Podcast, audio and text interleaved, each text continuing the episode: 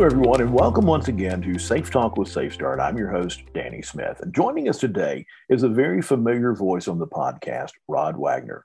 Rodd is an executive advisor with SafeStart, a frequent contributor to Forbes magazine, and also a New York Times bestselling author. He's also a self proclaimed data geek, or, well, maybe a bit of a nerd, who loves to dig into research and analyze things like survey data, which really feeds a bit into what we're going to be talking about today as a part of our safe factor process. So, Rodd, welcome back to the podcast.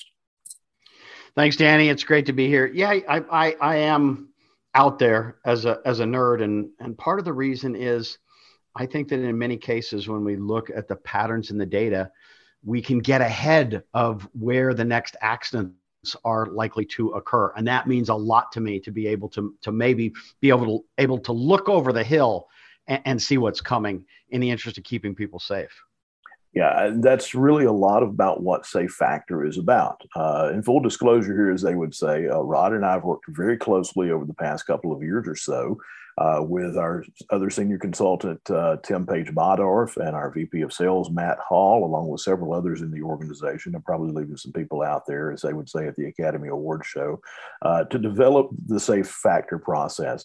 And I think you'll gather from the tone of this conversation that Rodd and I are very, very excited about Safe Factor. We found it just to be a really great tool to help people within organizations identify some of the gaps in their existing systems on just a day to day basis. You know, years ago, I worked with a gentleman who uh, famously said, don't one six the process. And I was confused at first by what he meant by that. And what he meant when he said don't one six the process is let's don't just jump from one to six. Uh, let's flesh out the details of two, three, four, and five before we get to six. Make sure we're at the right six, I guess you could say, right? Uh, and we don't want to do that with this conversation either. So we'll go through the safe factor process a bit step by step here and just explain exactly what we do with this process and how it works. Uh, but first, uh, why don't we lay out a bit of groundwork first as to why safe factor could be really be necessary within an organization? I think that uh, I've had interesting conversations through the years with some of my collaborators about how much frontline managers and leaders need to be armchair psychologists. But I do think if someone is leading an industrial organization, either in a, a top level role or right there on the front line, you do need to be somewhat of an expert on human nature, human factors, human possibilities, and limitations. Sure that you understand exactly when you're going to be putting people and machines in close proximity to each other, what do you get from each? So the engineer would say, well, this needs to be lubricated at a certain number of weeks of operation and it can only go uh, up to 2,500 RPMs. We also need to understand, well, how long can someone work and still be vigilant? When is someone most likely going to have a mental lapse that could particularly those mental lapses that could create some kind of an accident? And safe factor really serves what i'd suggest are three primary roles. One we get at least a first line view of the culture of an organization based on the perceptions of the leaders that we're working with.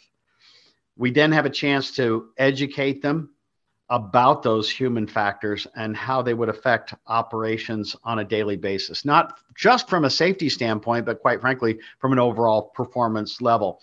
And then while we don't get them all the way there to where they need to be in a short session like Safe Factor, we do begin to provide them the tools that they need to help identify the issues around human factors relative to their specific operations. Sure.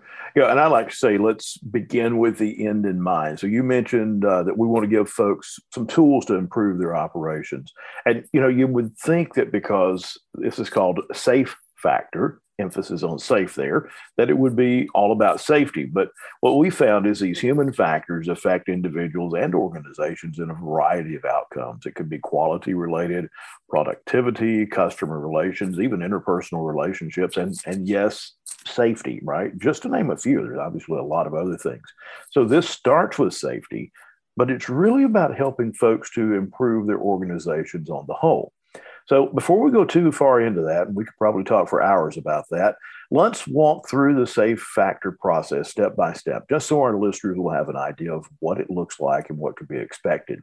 The session itself is about four hours long, and we can break that up into two two hour blocks or we can do it in a single four hour session, obviously with breaks in there and things of that nature. Uh, we can do this virtually or we can do it in person. So that provides a good bit of flexibility for everybody as well. Now, Safe Factor begins a few weeks before the actual training session itself uh, with a leadership survey. And that survey provides us with some insight as to how the leaders perceive things within their organization, which is, you know, a bit of where Rodd comes in here as, as kind of the data geek, right? It's kind of analyzing some of that and giving us some, some insight into what the survey says, right? Well, yeah, for the last few years, we've been using a new survey uh, the Safe Start Human Factors Survey, and it has two parallel versions. One we use with frontline folks, and the other we use with the leadership team. They're almost entirely identical, with a few accommodations for the various roles. So, for example, if I'm interviewing someone at the front line, I will ask them whether or not they feel, or the degree to which they feel comfortable in shutting down operations if they see some kind of a hazard given that the leadership team generally is not around that red button, the appropriate question there is to say, how comfortable do you believe your employees are in hitting that red button? So these are essentially identical surveys from the two different perspectives, 35 to 40 questions or so, some of which ask about their perception of the level of risk so that we can prioritize those items. This goes out a couple weeks ahead of the session and then i spend some time analyzing it to understand if you were able to tap into the this leadership team's brains collectively at one time which is the beauty of, of survey research what does it tell you about their uh, their perceptions? To get them on the same page and to understand how they're viewing it as a as a leadership team. There is um, an extremely important caveat, which is that leader perceptions and frontline perceptions can differ appreciably. Sure. And we always, Danny, you and I always caution them don't have the hubris to think that you can see through their eyes nonetheless, it is helpful to say for the leadership team, let's see how you are all as a group looking at these particular aspects. Sure, and just a, a bit of insight as to the way this feeds into the the the overall session with Safe Factor. Uh, we bring Rodd in as we're presenting some of the, the front pieces of this, as we'll talk about in a moment.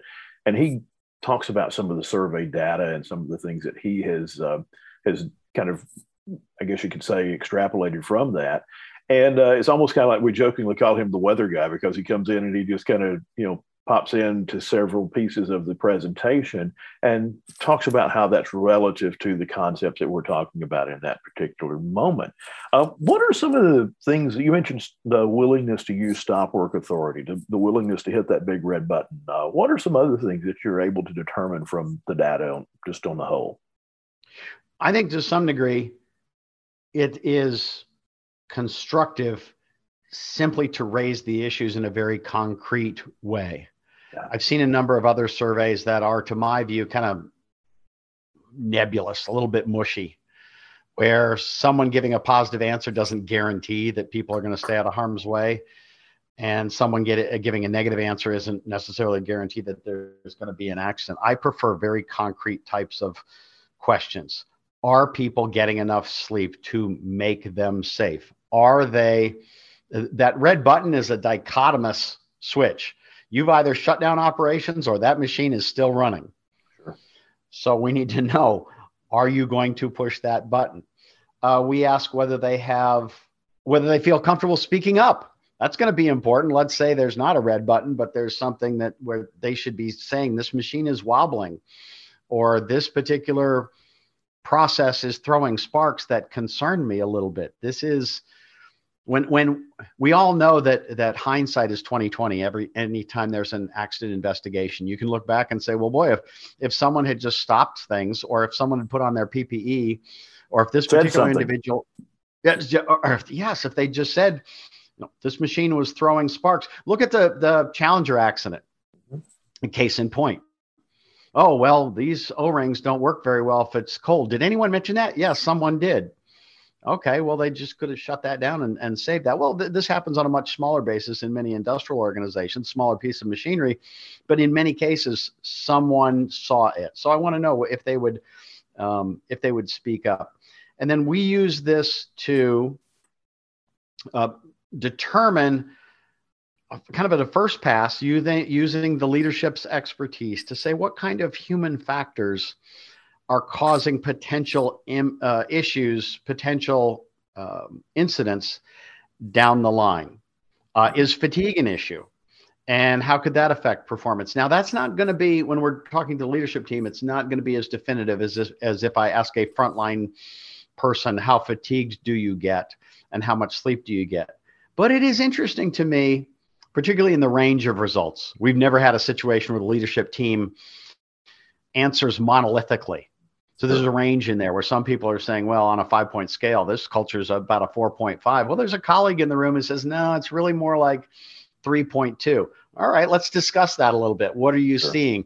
Just to get those issues on the table can, uh, and with the speed we can do it in a safe factor session, gets productive discussions and interventions going I would prefer to have a full employee survey. And if there is a full employee survey, then we will definitely use that in the safe factor uh, session as the as the best evidence. But if there are issues that we can identify right there and get after them, that could be crucial to to uh, maintaining performance, but maybe more important, making sure something really bad doesn't happen. Sure. And from that analysis of the data, uh, what we do then is, I say we, Rodd, uh, in, initiates what we call a vulnerability score.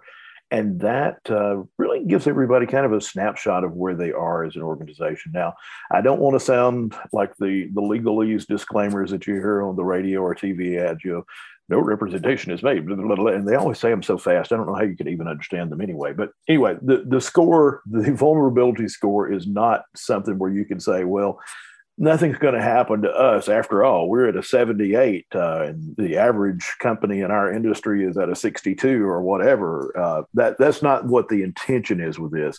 This is just something to get you thinking about where you are. So if you don't mind uh, expand a little bit on a bit of the that ex- that vulnerability to be assessment if i can say it this morning uh, being more than just a number if you will. Yeah it is um, based on probabilistic measures. So the fact that you are safer doesn't mean that you are absolutely safe. If you're handling molten steel or you're lifting things over people's head that are heavy enough to crush them, then you're never entirely guaranteed uh, not to, to have an accident. And we kind of built that in to the vulnerability score. First of all, it's very rare to have low, low numbers right. uh, in that score because frequently people will identify real issues at their organization. That's why they brought us in. Right. Um, but we also designed it where, uh, or I designed it so it would never, it doesn't go to zero uh, bottoms out around 10. No one's ever gotten a 10, but we never say, oh, yeah, you're, you're never going to have any kind of an accident. It's really just an issue. People like those kinds of scores. It gets their attention. And then they, there's a very constructive argument as to why they would be at a 54 versus being at a 63 and how they could um, lower their overall um, vulnerability. Um, it is also, it is interesting and a little bit disconcerting when we look at this information, Danny, you and I have compared notes on this, and our colleagues have compared notes on this. When we can see it coming, yeah, when you can say it's coming over the hill. We had one particular organization where we did a safe factor session, where we had also reviewed their previous incidents, so we knew the nature of the hazards. And unfortunately, we told them straight up. I, I, here's what I said. Um, I'm not going to tell you that there couldn't be a fatality. Uh, any, any industrial organization could suffer a fatality. You can slip backwards and hit your head the wrong way. You can have a fatality. So I'm never going to say no one's going to die there. I said, but it's not the thing that I necessarily see in the same way I might see if there were um, people working at height, where if you go out at four stories high, there's just no right. kind of in between. You're you're going to die. Uh, this was an organization that had a lot of um, a lot of reaching in to work on particular pieces of equipment, and I could people were getting bad punctures or bad cuts and things like that, but it could have been a whole lot worse. And I told them I don't necessarily see a fatality could happen, but what's much more likely, and the thing I'm afraid is going to happen, is an amputation. It's just you have the both from a from a human factors standpoint where people are underslept, multiple long shifts. Even though they know what they're going to do, it, we're just creating the conditions where someone could easily have this happen. And um, unfortunately, that's exactly what occurred. It wasn't an amputation, but it was an accident where uh, the the number of bone breaks, the compound fractures that essentially um, robbed this individual of the loss of an arm. Uh, the arm is still there, but it's not functional in the same way. And and for that individual, obviously, it was life changing. Right. And and you and I and our colleagues all feel this passion that if we can see this coming, we we don't want to be able to tell you, I told you so. We want to be able to say, boy, it's been nice and quiet there. I wonder what we prevented. You never know what you prevented, but but when it's nice and quiet and these incidents aren't happening, we feel like we have we have um, fulfilled our mission. Sure. Yeah, and it's not all negative either. I think that's a really important part to point out with this. I mean, yeah, we can identify some gaps in the in the overall systems based on the survey. Maybe not specific things. That's uh, a part of what we use another tool within SafeFactor for, and we'll chat about that in a moment. But we also identify identify some very positive things that are happening within the organizations from the survey and the feedback we get from that as well, right? Well, we can. And I actually think we have to be careful as safety advisors to not be the the shushing librarians of the corporate culture uh, because I know there's a lot of guys who are out there in oil fields and working in steel plants like oh you know the safety people they're just getting in the way of us do, getting things done which is not true uh, from any kind of analytical standpoint but you know they're they're always telling us you know don't do this don't do this don't do this I actually think if you look at it in the right way what you're really doing is creating a way of navigating an industrial environment safely, but also more happily to have greater levels of job happiness to say, I really, first of all, nothing can screw up your, a good day at work than a, than a bad accident. Sure. But even more important is to be well rested, be well slept, under, feel comfortable navigating in a particular environment, getting your work done well, and going home saying, that was a great day at work. I felt I, I, I was I was solidly in the moment, knew what I was doing. Everything worked very well. We got done what we needed to do. No one had to stay late. I enjoyed my day today. And and a baseline of that kind of behind the scenes is no one got themselves badly hurt during that day. Sure. Yeah, and it's yeah, it is some of those positive things there, right? That that you can see and you can extrapolate out of that. You know, I mean, it, it still is called work, right? I mean, but at the same time, there's nothing that says you can't enjoy what you're doing, even if it is, you know, something very, you know, physically demanding or mentally taxing or whatever. Uh, shifting gears here a bit, uh, the second part of the safe factor process itself, after we've completed the survey, is the class itself. Uh, so let's break that down a little bit. Uh, we've talked a little bit about how we present the survey results as a part of the first part of this. During the first couple of hours, we spend some time introducing the concepts of human factors to supervisors and, and leaders, uh, talking specifically about how those human factors affect us individually, as leaders, as, as workers in an organization, but also how it broadly affects the organization as a whole. And we use the structure of our human factors framework model to discuss that. And it helps really just to reframe the conversation to include things beyond what most supervisors, even some senior managers, think about typically when they're analyzing a situation. So part of this relates back to well, some of the technical systems. Uh, we hit some of those earlier, like maintenance equipment, uh, equipment selection and maintenance, for example, uh, engineering controls, processes, the safety management systems of a company would fall into this as well. Some of those are those technical systems pieces, but there are also some people system things within that uh, organizational side of things, or the organization learning loop, as we call it within our human factors framework model. Uh, and we get a glimpse of some of those people systems issues there. I say issues, it can be positive or negative, but we get a glimpse of that through the survey as well that we present back to them, right? We do, and and we're really trying to look fairly comprehensively from a human factor standpoint and we can't address things like how the a particular piece of machinery was installed and how well it's maintained and what have you. And we do ask about main, maintenance. We can't presume to be experts on the the process side of things but we can certainly get our arms around the cultural aspects. Uh, we can understand how well the uh, the the workforce trusts the leadership team uh, one of the things I really like to ask the leadership team about, we ask the frontliners, but the leadership team is in a better position to talk about this, is how sound is your safety strategy? How much have you thought it through? It's not unusual, of course, when we sit down and ask them about that and we kind of professionally poking holes in it, that they concede, you know, we, there are some things that we need to do to tighten this up. And I love to have that discussion because, quite frankly, what we're doing way, way upstream is preventing something that's going to happen two years from now. And just by having that that meeting, it's almost like uh, Back to the Future. You know, when the when the photograph people melt and show up in the photograph, like okay, an accident photo from two years from now, it's melting, and we're yeah. just seeing the machinery, and we're just seeing things working the way they are they are supposed to uh, the way they're supposed to happen. We want to understand how well the supervisors um, create a culture of safety, how well they're communicating, uh, we ask questions about whether they are present. How often do they go down and observe the work? Because every survey I've ever done relative to morale has shown that the supervisors who go work with people side by side, as opposed to sitting in their offices and sending out emails and texts and whatever, uh, know better what's going on and they create a better bond with their people. Their people feel like this person is in the fight with me.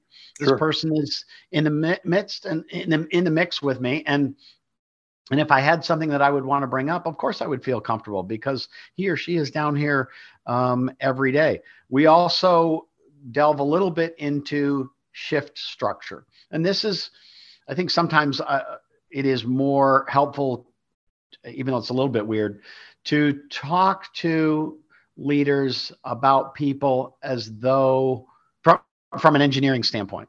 Mm-hmm. If you had a particular piece of equipment, you would not run it at an RPM that substantially exceeds its design specifications. And the engineer would say, no, no, if you run it too fast, too long, too hot, it's going to break down. And I can assure you that it's going to break down. Okay, let's talk about people. How long do you think this person could be at this particular station right. on low sleep before he or she is going to have a mental lapse. I think sometimes this is a key learning point relative to human factors. I think sometimes we just assume that uh, that people are infinitely plastic, infinitely stretchable. Uh, it's part of like you know two cups of coffee and just toughing it out. Yeah, you right. can do this. Right. No, actually, humans have certain design specifications, if you will. And if we exceed those, we are asking for an accident. We're pretty much setting up the conditions for that accident to occur. And that's something that, Danny, when you and I are having these conversations with leadership teams, that they start to go, you know what? I suppose you're right. We have been, uh, when I asked them, you got 12 hour shifts. Have you ever analyzed to see what proportion of your accidents happen in the 11th and 12th hour? And it's surprising when they go back in and look and say, wow, look at that. Yeah. Sure enough, that's a dangerous hour. Sometimes it's a money losing hour or two in the shift. Maybe we should change that. Right. You know, and going back to my, before I got into safety, back to my operations management roots, uh, you know, you saw that not only at times with, um, with safety incidents, but also with quality issues, with productivity taking a bit of a nosedive towards the end of a shift as well. Uh, you know, certainly those are things that, that that you see, and those, it relates back to human factors, right? How tired somebody is, that type thing, uh, how mentally sharp they are at the moment. Uh, all of those are, are human factors. Now, it, big thing here. Uh, once we've kind of unpacked the organizational side of things, we do look a bit at some of the things that are going on with individuals. We've kind of touched on that already with, you know, people maybe being preoccupied with something. Uh, maybe it's is the lack of sleep. Maybe it's other things that could be affecting them. Uh, there's a lot of different things that affect how we feel, how we think, which in turn then affects, uh, you know, our our actions and our behaviors. Uh, and so we want to talk and think about that a little bit as a part of this process as well. I think it's important. It's important for the leadership teams that we advise. It's important for anyone who's an industrial leader to appreciate the fact that um, the vast majority of workers want to do a good job. The last thing they want to do is have an accident. Right. And I do think that there's a, a, a convenient bias in safety investigations to look at proximate causes instead of ultimate causes. It's very easy once you have an accident to say, well, you shouldn't have thrown that, that particular switch, or you should have seen this coming. Okay, fair enough. But then the question is, well, did this person feel comfortable speaking up, or did the last person who spoke up get reprimanded? Sure. And so they learned to just, well, I'm going to stay quiet. Yeah. Um, it, it's definitely not about blaming the worker because in many cases this the the the internal learning loop should have taught us that we were creating conditions where sooner or later an individual is going to make a mistake because we are not error proof right and we need to understand how those individual fa- uh, fa- those individual factors uh, affect not only the organization but play into the uh, affect the person, but they how much they affect the overall organization. Everything is connected. Sure. A decision you make about shifts is going to have implications for performance. A decision you make about changing uh, the particular raw materials that go in is going to change how people see the process going and could have downstream effects. And if you want to understand how to avoid the incident and to keep overall performance at a higher level, you have to look at it uh, systemically, holistically. Uh, you know, and not to get on a soapbox here, but what I think what we see so many times is people try to solve what I would call organizational issues with individual solutions and, and that is, I think, is where some of the blame the worker mentality has come from through the years in industry. You say you have an employee that hits a building column with a forklift, they damage some product, maybe damage the fork truck a bit, maybe even had a, a minor injury because they were excessively tired. They were driving faster than they probably should have to load a truck to get it out the door for so the shipment would be on time for a client. So the natural assumption is, well, that's an individual issue, right? But I think we really got to step back and, and ask, well, are there some organizational things that kind of push that individual to be doing some of the things they were doing? We have a, a colleague who sometimes uses a term called a heroic culture. And at first glance, you're like, well, that's what we want. We want heroes. Yes, we want a heroic culture. He actually uses it as a negative that a heroic culture is one that has enough design issues or organizational issues that it requires heroic measures on the part of the employees to make things run as they should have been designed to do.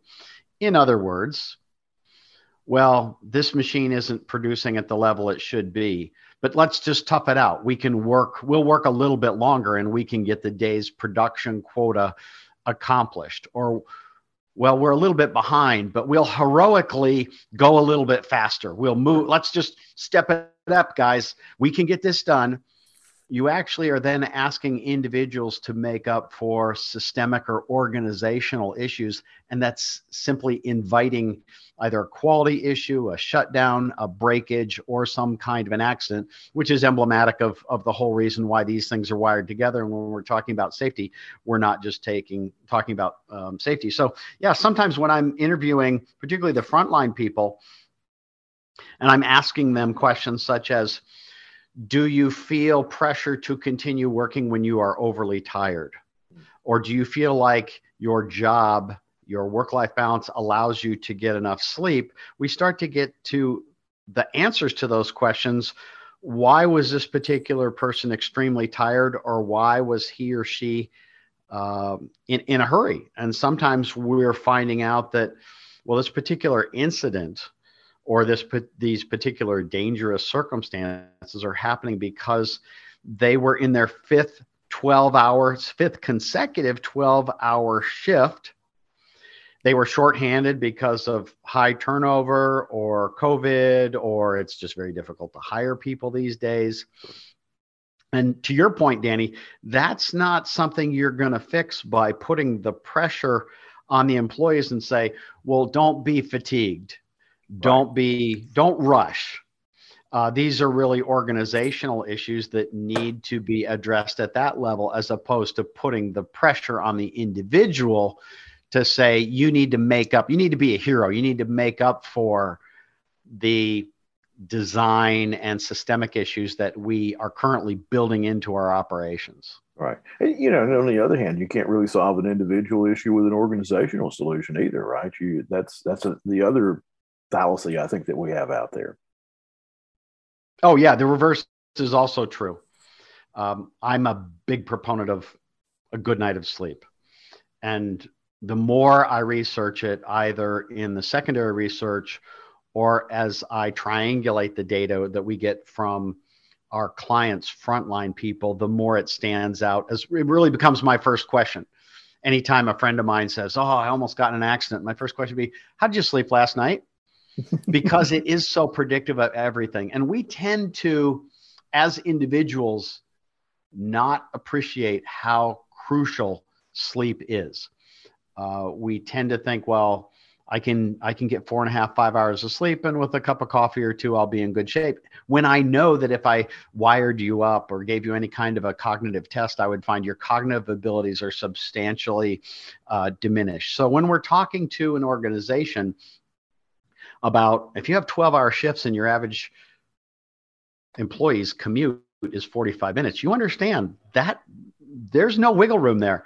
They have 10 and a half hours at home. Can they get eight hours of sleep? Sure. If they don't help their kids with their homework, they don't watch any TV, if they take a very short shower and grab a granola bar instead of making themselves some breakfast, they probably can. But let's be serious. With any kind of a personal life at all, they're probably going to get a short a short night of sleep. But at the same time, let's say that the organization has said we're going to give people enough time off. We also have to have usually through the through the company's well-being program a conversation to disabuse them of the idea that um, six hours five and a half five hours of sleep is enough sleep for them to navigate the highway to the work site through the work site and the highway back home never mind cleaning the the gutters of leaves when they get on the ladder when they when they get right. back home. And they're they're setting themselves up. Yeah yeah, and I think the classic example there is, uh, you know, okay, we we swapped organizationally from the 12 hour shifts to a shorter shift or maybe shorter or longer rotation so people are not having to mess their circadian rhythm up so much or things of that nature. But yet i decided to stay up late to watch the football game. So that that's an individual choice right? That's not something you fix in the organizational side. So and isn't it a strange thing that we are uh, so many of us are wearing some kind of a Fitbit or Garmin watch or something like yeah. that that's going to tell us how much we slept and how whether we raised our heart rate and how many steps we took. Right. And we don't do anything about it. Your exactly. watch says you got a pretty lousy night of sleep. Well, I'm still going to do that 8-hour drive across Wyoming. Right. Well, maybe delay it a day or get another driver or take a little nap, but you're kind of asking for it. Right. Exactly. Yeah. So, you know, with Safe Factor, again, structurally, the first part of this session is very educational, as we've talked about. Uh, the second part of this, the last couple of hours, is uh, I find this just to be a, a, fascinating piece of this. It's it's very much a workshop uh, type environment. We have some very highly interactive case studies that we analyze. Uh, we provide some very specific scenarios that the groups go through and analyze in smaller teams. Uh, and then they report out in individ- as groups, they report out on their scenario. So we've got three or four different scenarios, uh, depending on the number of people in the room. Uh, there's some issues in these that we've built in that are organizational. There are also some things that are individual in nature. Uh, and by the way, we can even do custom scenarios that, that better fit your business if that's something that we need to do with you. We'll have that conversation up front. Uh, but we use our, our, what we call our safe factor data sheet. It, it's a tool that we use just to analyze these case studies. So part of the second part of the, the workshop is, uh, is to really familiarize the leaders with this tool, get them used to using it, and uh, giving them a tool that they can use to analyze things in the moment as they move forward uh, in their day-to-day operations. I tend to be someone who prefers to speak in very concrete terms because the consequences we're talking about are about as real as as you can get in any kind of a business outcome. The way I prefer to frame it with the people, all, all of our clients, including the Safe Factor clients, is to say, let's assume that six months from now, a few of us are going to come visit your site. And we're going to just go into the break room and have a chat with people, frontline people. And we're going to ask them, hey, have you seen any differences in the last six months or so? The answer I want to hear is first of all, yes, they've seen some differences, but also that they can point to those differences to say, we're doing more safety huddles. We have um, the company seems to be getting more serious about PPE, not just us wearing it, but making sure that it fits really well, that the goggles don't uh, fog up, things like that. They seem to be bringing us more options right. so that we can wear PPE that really works well for us. We're having more stops during the middle of the day where we say, just okay, stop everything or or huddle. Let's take a little pause. How are we doing? How's everybody doing? Managers seem to be more intent about asking us how are you doing today? They ask us how how well we slept last night. Do you feel good? Do you feel, should we take on that particular bigger task that we were going to do today? Or should we, or will we be better tomorrow? Maybe because there was a good big football game on last night and let's, let's be serious. Everybody stayed up to watch it. So maybe today is not the day to take on that. I mean, these, these are the real issues right. that can cause real accidents. So never mind the fact that you're having a you're creating what's called employee voice that they're having a sense of like when do we take this particular thing on which makes them more committed makes them more aware of what's going on um, so from there yes we want to uh, this this is not an academic exercise the next part is how do we actually apply the learning that we have had the conversation that we've had in the in the safe factor session so let's take the sheet where we've made some uh, resolutions mm-hmm. and some plans and use it for real life situations. Um, and then we coordinate with our central contact person at the at the client facility, and then we have follow up with um, ourselves or some of our colleagues to review with them how which improvements were made in the organization and the individual learning loop to make sure that we have those reliable desired outcomes. Right.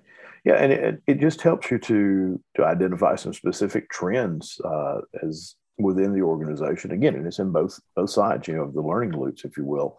Uh, some of them organizationally uh, with the technical systems, maybe the the people systems, but then there are those individual pieces as well, you know, that relate back to some of the human factors, if you will. So I've really found Safe Factor to be a process that that really gets leaders looking at issues that they encounter just in a different, broader way that's well, it's far more effective in solving things that they face on a day-to-day basis. And, and I think that's a lot of the value that our clients are seeing from this process already. Uh, there's a there's a burden that a, an industrial leader has that they will never know the hand they kept attached. Sure. They will never know whose eyesight they saved.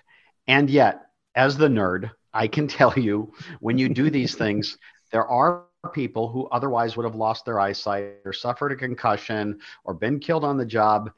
And they quite literally are still here for decades longer than they would have been if this had not occurred. I mean, look at look at any modern vehicle today and you have this wonderful drive across country and everything's great and and even if you should suffer a crash or something like airbag deployment and guardrails um, Steven Pinker, in his book um, Enlightenment Now, talks about the fact that we just don't appreciate how well traffic, how well traffic safety has saved lives that used oh, to yeah. be lost. Well, I think there's a parallel in a well-run industrial organization that things just work really smoothly. That's not.